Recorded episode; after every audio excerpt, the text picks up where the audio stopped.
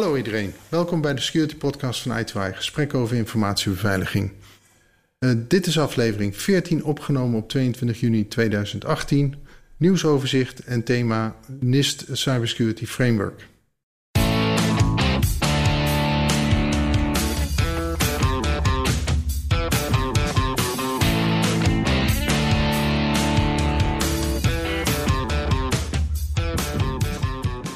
In deze aflevering onderwerpen nieuw CSBN, Tesla sabotage, SCDN detecteert malafide websites automatisch.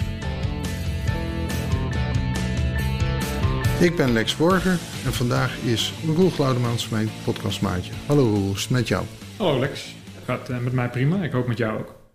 Prima, we zitten hier lekker eens een keer bij elkaar in uh, Leusden. Ja, dat is een nieuwe bedrijfspand. Ja. Heb jij een beetje van de week? Ja, ik heb er eentje. Het is enigszins geïnspireerd uh, wat mijn zoontje op school uh, allemaal leert. En die wil ik eigenlijk uh, starten met een vraag aan jou, Lex. In hoeveel tijd draait de aarde om zijn as? Ongeveer 24 uur. Ja, en wat is de afwijking ongeveer, denk je? Poeh. Hebben we het over minuten, seconden? Volgens mij over seconden. Nou, de afwijking is iets van 4 minuten. Zo. En dat heeft er alles mee te maken dat wij definiëren een dag als dat de zon op dezelfde hoogte of op hetzelfde punt aan de hemel staat. Uh, maar we draaien ook nog om de zon heen. En als we precies een dag verder zijn, staat er precies rond is om zijn as, staat de zon niet op dezelfde plaats. Nee. Dus daarna moet de aarde nog vier minuten doordraaien om te compenseren voor onze baan om de zon heen. Ah, ja.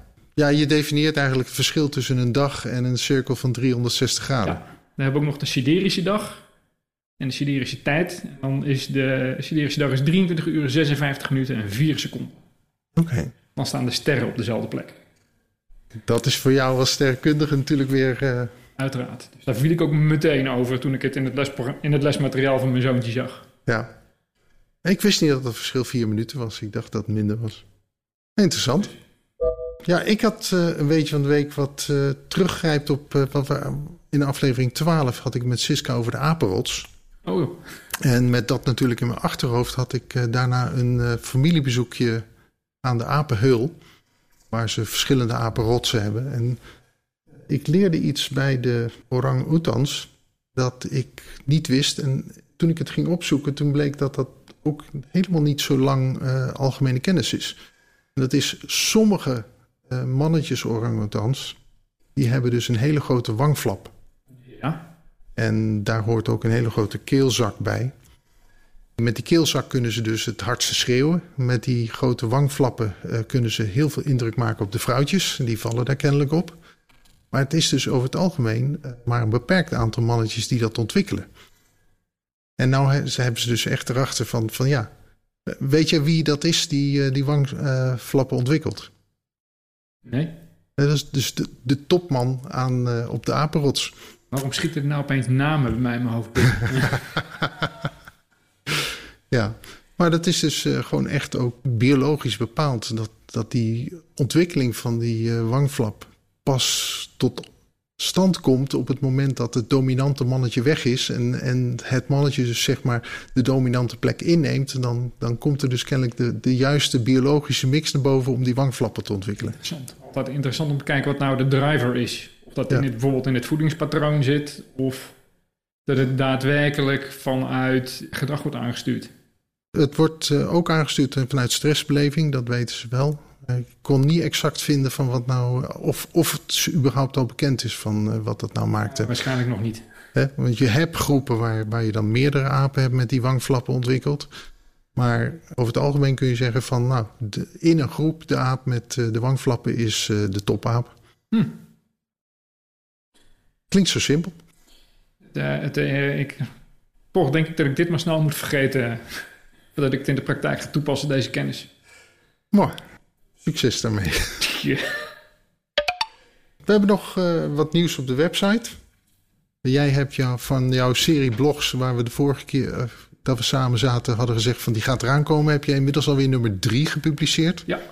En dat gaat over sleutels en encryptie van wat ik gezien heb uh, als uh, proeflezer hebben we al uh, vervolgafleveringen die er ook staan te komen. Ja, dan uh, zitten er nog een paar in de pijplijn. Dus ik hoop dat het even iedereen een beetje begrijpelijk uh, de concepten van encryptie introduceert. Aangezien het in het dagelijks leven en zeker in het IT-veld steeds belangrijker wordt. Ja, nou, ik vind, ik vind het een leuke serie worden. En dan gaan we door naar het nieuwsoverzicht. We hebben een uh, nieuw CSBN, een Cybersecurity Beeld Nederland, van 2018 is uitgekomen. Ja. En uh, ja, de, de grote titel die bovenop het uh, document staat is De digitale dreiging in Nederland neemt toe. Zoals ieder jaar. Zoals ieder jaar. Ja, houdt ons in business. Is jou nog iets opgevallen? Jij hebt gekeken daarnaar? Ja, het, wat mij met name opvalt is dat deze editie heel duidelijk gewezen wordt naar sabotage en verstoring door, alle, door andere landen. Ja. En je ziet daardoor uh, in de, je ziet daar ook tegenbewegingen gaan tegen deze bedreiging in het algemeen op de hele wereld. Want iedereen begint opeens te eisen dat alles in zijn eigen land staat.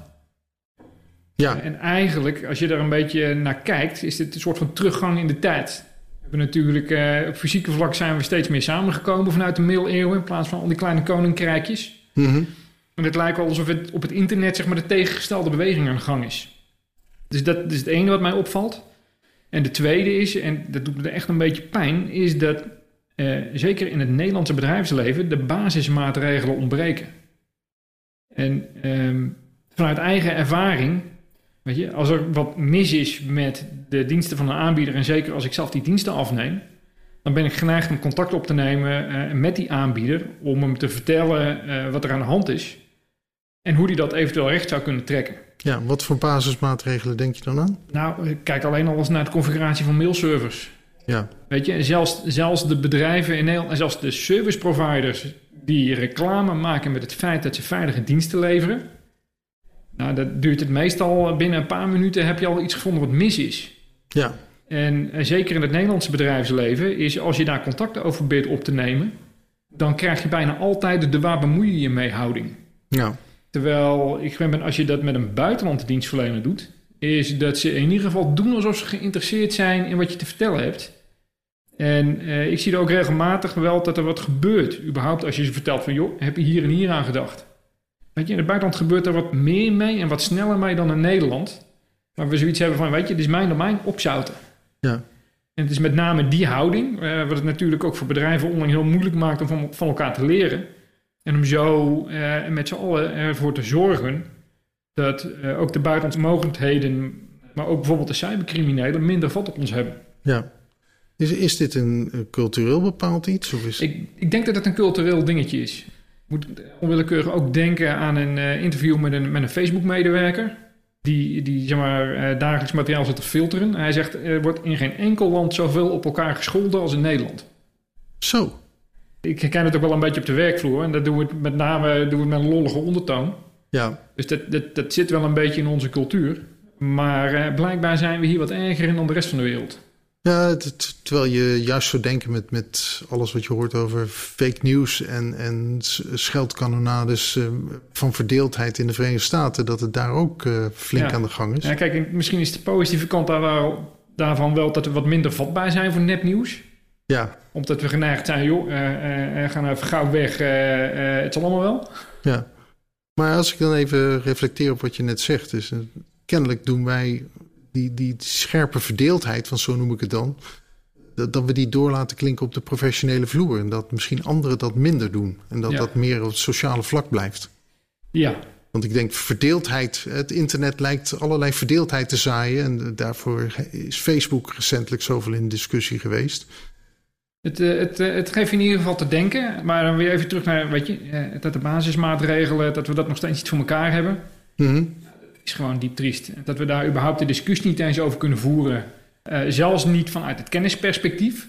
Joh, ik heb wat waar je, iets waar je misschien van leert. Ja, Ja, dat geeft nog wel dat we echt behoorlijk nog wel wat te doen hebben. ja. Ja, het is, het is dus echt niet een acceptatie van, van wat het basisniveau moet zijn. Nee, Wat dat betreft is het. eh, de, de aandacht voor, zoals we in Nederland. Nou, we hebben de BER, de BIWA, de, de BIG. eh, eh, al die eh, van de, de ISO 27000 afgeleide standaarden. die nou de overheid zichzelf aan bindt. En dat, dat helpt denk ik wel dan om zo'n bewustwording neer te leggen. Ja, en aan de andere kant zie je dat diezelfde overheid ook bijzonder veel moeite heeft met het implementeren van die standaarden. Ja. Nou ja, jij zit ook in het veld en je hoort de discussies ook om je heen. Ja. En zelfs maar, de comply or explain standaarden, dat heel veel medewerkers binnen die overheidsdiensten die ook gewoon niet kennen en niet eens weten te vinden. Ja. Dus het, ook dat uh, is dat men zich veel te veel door de waan van de dag laat leven. En als er dan een keer een, een serieus incident is, is er even aandacht. En dat is daarna ook meteen weer weg. Ja. Ja, dus we hebben eigenlijk nog een heleboel uh, structuur en, en context op te zetten. Ja, en in zoverre kan ik alleen zeg maar de, de consument in Nederland aanmoedigen. Als je denkt dat het niet in de haak is, escaleer dat. Ja. Want dat is de enige manier waarop we dat voor elkaar krijgen. Ja, dat, dat zie je ook bij Facebook. Uh, het, het werkt als uh, de klant of je resource uh, protesteert. Ja. Nog andere dingen? Nou, eigenlijk ja. Het, het, een van de onderliggende zaken is, en dan kom ik weer terug natuurlijk bij een van mijn stokpaardjes, is een van de veel gevoerde maatregelen die onder water genomen moeten worden, is, is cryptografie. Ja. Meteen ook weer een bedreiging, want we hebben natuurlijk al die, die crypto-lokkers naar links en rechts langs zien komen. Cryptografie wordt nog een beetje gezien als een, een soort van zwarte wetenschap. Ja. En ook daar, als daar wat meer begrip van komt, hoe je dat toepast, hoe je dat doet, ook onder professionals, dan kunnen we daar heel veel mee winnen. Ja. En ook, weet je, half Nederland zit inmiddels in de in dienstverlening van Microsoft en stopt er al hun data in. Wat dus nu meteen een risico is, omdat Microsoft verplicht kan worden mee te werken met de Amerikaanse overheid. Weet je, cryptografie is daar een oplossing voor. Ja. Ja, maar met cryptografie komt altijd de discussie van wie beheert de sleutels. Ja. Uh, is, is de cryptografie ook goed geïmplementeerd?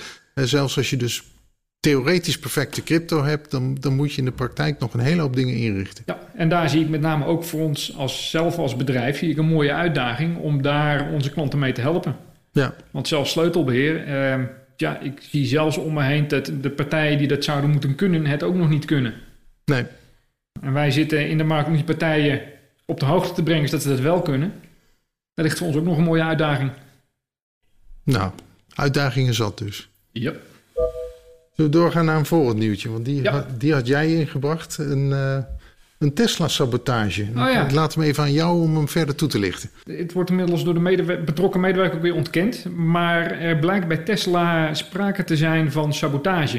Er was een medewerker die niet gepromoveerd werd. Eh, en die had aan de andere kant eh, zeg maar, dat gecompenseerd door eh, gegevens te stelen. Nou ja, weet je, dat is een welbekende dreiging en dan weten we ook wat we daar, daartegen moeten doen. Of in ieder geval in theorie weten we dat. Maar hadden code veranderd. Eh, code die in het productieproces robots aansturen. Ja, Uh, en dat is natuurlijk wel een hele interessant als je daar langer over nadenkt. Uh, want je kunt natuurlijk altijd zeggen van uh, ja, code moet four eyes principle en zo ga je dat verifiëren. Maar aan de andere kant, als je een tolerantie ook maar een klein beetje verandert in zo'n robot, dan hoeft dat niet meteen ter plekke tot een productiedefect te leiden. Maar het kan natuurlijk wel leiden tot een heleboel meer garantierecalls. ja, En dat is uiteindelijk wat een bedrijf ook serieus geld kost. Ja, ik zit erover na te denken hoe je dat dan zou moeten opvangen. Zeker in een veld waar de competentie schaars is en je dus niet altijd hoeft te herkennen uh, dat daar een fout in de code, of een fout, een, zij het opzettelijk, zij het per ongeluk, ja. uh, in de code zit. Ja, dat is inderdaad een, uh, een interessante overweging. Van, er zit zoveel wat door software aangestuurd wordt. En dan pak ik hem ook even wat breder met de vliegtuigindustrie. Ja. De toleranties daar zijn, zijn zo belangrijk. Uh, ja, en ook in de farmaceutische industrie. Uh, productietoleranties, als je die een beetje laks neemt, dan kan dat hele grote gevolgen hebben voor de kwaliteit van, en de consistentie van je medicijnproductie. Ja, ja maar sterker ook bij, bij het maken van auto's zitten de toleranties tot op tiende van millimeters. Ja. Uh, en dan heb je het alleen al op plaats van een dashboard bijvoorbeeld. Ja. Dat je met tiende verkeerd gaat die kraken. Uh, en dan weet je al dat de klant terug gaat komen. Ja, maar die gaat niet meteen terugkomen, want het kraken duurt even. Ja. Ja, de softwarekwaliteit en, en ja, hoe je dat regelt blijft nog steeds moeilijk en een gebied waar we meer van kunnen doen. En zeker op het snijvlak, dus uh, niet de softwarekwaliteit, maar ook uh, weet je, het construeren van iets is natuurlijk ook weer een vak apart. En die, die vertaling van het construeren naar de software, dus eigenlijk gewoon echt keiharde productkennis is, dat is nog wel een dingetje. Ja, Zeker in deze steeds complexer wordende wereld. dat kan ik me voorstellen. En dan het volgende nieuwtje. SCDN detecteert malafide websites automatisch. Ik las, begon te lezen met een eh, artikeltje op eh, Tweakers, waarin gemeld werd dat de SCDN eh, werkt aan een systeem om sneller malafide websites op te sporen. En dat zat ook gelinkt aan berichtgeving van de Consumentenbond. eh, maar uiteindelijk heb ik daar zelfs een bronbericht van het SCDN zelf eh, op terug kunnen vinden. En het blijkt dus dat SCDN recentelijk een prijs eh, gewonnen heeft. En dat ze dus nou echt gewoon duizenden websites eh, uit de lucht kunnen halen. Omdat ze gewoon al heel vroeg eh, stadium zien dat ze vooral malafide webshops zijn. Ja, ik denk in het, in het hele landschap wat we net bes- bespraken... is dit natuurlijk wel een hele leuke stap voorwaarts. Ja, dus het, het is een stap voorwaarts. Aan de andere kant, eh SCDN doet de registratie. Er zijn ook altijd grensgevallen waarbij je denkt van oké, en, en wat als ze nou onterecht gaan? Ja, maar dat is de, dat is, eh, ja, je kunt hiermee detecteren. En dan wat je met die detectie doet, is natuurlijk een tweede. Van je zult daar een eh, kwaliteitsafhandeling moeten doen. En je hebt, je hebt altijd eh, de, grensgevallen. Je hebt natuurlijk ook altijd de, de duidelijke gevallen van misbruik. Ja. En als je die al sneller beet kunt pakken, als je het hele proces kunt versnellen, dan denk je, ben je al een hele stap vooruit. Ik heb even gekeken van eh SCDN zelf, zegt dus van de Dutch Open Hackathon 2018 is gewonnen door team eh, Crimebuster Bot met de ontwikkeling van een tool voor het identificeren van malafide websites. En bij de ontwikkeling van deze tools gebruik gemaakt van de beschikbare datasets van het kadaster, politie en SCDN. In de toepassing vindt en analyseert een automatische bot malafide websites. En tijdens de hackathon werkten 23 teams aan de ontwikkeling van toepassingen op basis van data die beschikbaar werd gesteld. Oh, dat is zo'n... Iemand, iemand publiceert een website, zet er een adres bij. Kadaster weet van niks. Dan wordt die eruit gefilterd. Ja. Ja, Dat hebben ze op zich wel... eh dit is een mooi voorbeeld van eh, het combineren van data om tot nieuwe inzichten te komen. Ja, je, kunt hier waarschijnlijk nog veel dieper op doorgraven. Maar ik denk van dit is wel de juiste plek, SCDN. Wat dat betreft vind ik weer de Nederlandse... Ik heb het idee dat SCDN beter in de, in de samenleving of in, in de internetsamenleving staat dan andere registrars. Ja. Ah, kijk, we lopen er wel, wel achter, eh, maar het betekent helemaal niet dat we niet vernieuwend kunnen zijn. Nou, misschien is dat allemaal ook wel eh, leuk inleidend naar ons uh, thema-onderwerp. Het is denk ik helemaal niet zo'n groot onderwerp. Maar we hebben ook recentelijk een uh, nieuwe versie, versie 1.1 van het NIST Cybersecurity Framework wat gepubliceerd is. Ja. Het lijkt er gewoon op dat dat... Het, het mooie van dit framework lijkt mij dat het, dat het gewoon een, een laagdrempeligheid heeft voor mensen die niet per se security kennis hebben. Ja, ja ik heb er recent nog tegen, met, met een bestuurder gepraat over, uh, over NIST. En ik merkte dat daar, uh, wat NIST heeft een onderverdeling zeg maar, van het security domein in, in vijf functies. Dus identificeren, beschermen, detecteren, reageren en herstellen. Ja. Is dat die vijf termen, die landen heel erg snel. Ja. Uh, en het is daarna ook heel, heel makkelijk om uh, je risico's en, en controlerende maatregelen aan die domeinen te koppelen. Ja. Waardoor degene die aan de andere kant van de tafel zit ook heel snel weet en een gevoel krijgt bij wat je aan het doen bent. Ja. En dat vind ik op zich vind ik dat een van de grootste krachten van, van NIST. Ja. Ja, NIST is een, een prachtige denktank. En dit is de eerste keer dat ik een raamwerk zie wat uh, eigenlijk opgehangen is aan het uh, begrip defense in depth. Ja. Wat, wat we wel, hè, want deze indeling is niet nieuw. Maar deze indeling kiezen als, als hoofdas voor je, voor je maatregelen indicaties. Ja, ja en met name ook de, de, het uitgangspunt dat het bedoeld is om aangepast te worden. We kennen natuurlijk veel meer frameworks. Je pakt altijd wat nuttig is en je gooit de rest weg. En daarmee krijg je eigenlijk altijd de puristen tegen je. Ja. Uh, met NIST, zeg maar een echte NIST-purist, die moedigt aan dat het aangepast wordt. Ja. Uh, en dat is op zich natuurlijk al heel, heel fijn. En uh, er hangt ook een soort van volwassenheidsschaal aan. ik geloof dat ze die TIRS noemen. Uh, waarbij je ook kan zeggen van oké, okay, uh, gezien mijn business en mijn landschap, zou ik volwassen moeten zijn op deze en deze en deze gebieden en deze en deze gebieden niet. Ja. ja, ik denk dat het framework ook toestaat dat je heel makkelijk je kunt vergelijken met je collega's in, het, in de industrie Ja. en, en zelfs hele andere takken in de industrie. En dat je dat met elkaar kunt vergelijken. En uit die vergelijking kunnen eh, nuttige conclusies getrokken worden. Ja, en de mapping naar Copit is natuurlijk heel eenvoudig. En je kunt in plaats van tiers kun je zelfs ook de, mature, de maturity levels gebruiken als je een beetje eh, creatief bent. Ja, Eh, en eh, er zitten informative, re- informative references in NIST. Dat zijn eigenlijk de verwijzingen naar de andere standaarden, zoals COBIT, ISO 27001. ja, Eh, en nog wat andere. Ik geloof dat ze vijf standaarden ernaast hebben staan. ja, Waardoor je eh, ook bijvoorbeeld als je ISO 27000 gecertificeerd wil zijn, eh, prima NIST kan gebruiken om daarop te sturen. ja. Ja, ik zag ook inderdaad dat Isaka aandacht gaf aan de COBIT en NIST mapping. En dat daar eh, door te eh, te projecteren op COBIT eh, 5, dat je dus ook gewoon een hele mooie koppeling krijgt naar eh, bedrijfsmatige procesinrichting. Ja. Dus ik heb het er bij een klant al een keer toegepast en het werkt eigenlijk perfect. ja, creëert ook niet alleen zeg maar, de roadmap wat je moet doen, maar het geeft ook meteen het handvat om je voortgang te meten op de invulling van die roadmap. Ja. En eh, in die end, eh, ehm, weet je, er zijn investeringen voor nodig. En het is natuurlijk heel fijn als je kan meten, zeg maar, of wat er met die investering gebeurt. ja. Ja, dat, dus de, de aantoonbaarheid van, van wat je aan het doen bent en de koppelingen onderling eh, maak je daarmee helderder. Ja, En dat had je ook gedaan door het framework te koppelen met eh COBIT? ja. Ja, ik had daar zelfs, dat, ik kwam gewoon ergens een boek tegen. Sterker nog, ik kwam eerst een methode ergens tegen bij een klant. En die dacht dat iemand in het bedrijf het zelf had gemaakt. Eh, toen begon ik te zoeken en vond ik daar opeens een boek bij. Ah, ja. Toen heb ik dat boek zeg maar eh, niet heel eh, diep doorgenomen, een beetje diagonaal. En het mooie is van NIST is dan, dat werkt ook gewoon als je het diagonaal doorheen leest. Dan, daarna kun je het ook gewoon prima toepassen. Ja. Daar zat eigenlijk heel veel nuttigs in. Nou, ik zal het boek even ook toevoegen aan de show notes. Het, eh, ja, en dan wat betreft de update eh, naar 1.1. Ik geloof dat het eh, de eerste update van het Cybersecurity Framework is in vier jaar. Eh, sinds de publicatiedatum.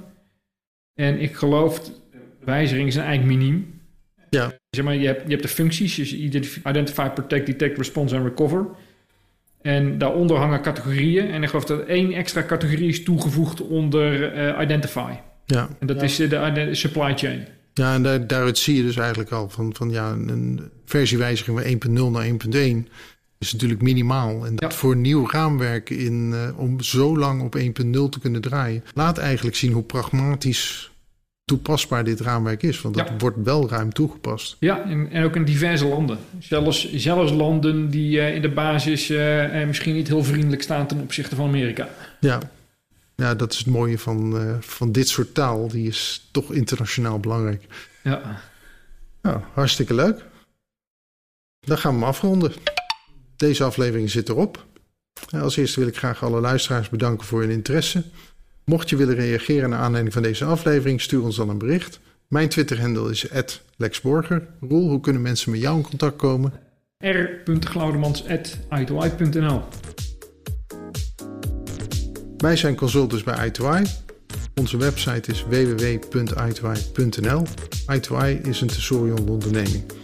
Deze podcast komt eens in twee weken uit en de afleveringen zijn te vinden als nieuwsitem op onze website. Je kunt je abonneren op de podcast via de feedlink https www.i2i.nl feed podcast. We wachten nog even op doorvoeren van wat aanpassingen op onze website om de podcast ook in Apple iTunes en de Google Play Store vindbaar te maken. Daarover meer wanneer dit beschikbaar is. Roel, dan rest mij jou te bedanken voor je bijdrage aan deze podcast. Wij sluiten hierbij af. Tot de volgende keer. Tot de volgende keer, Lex. Dank je.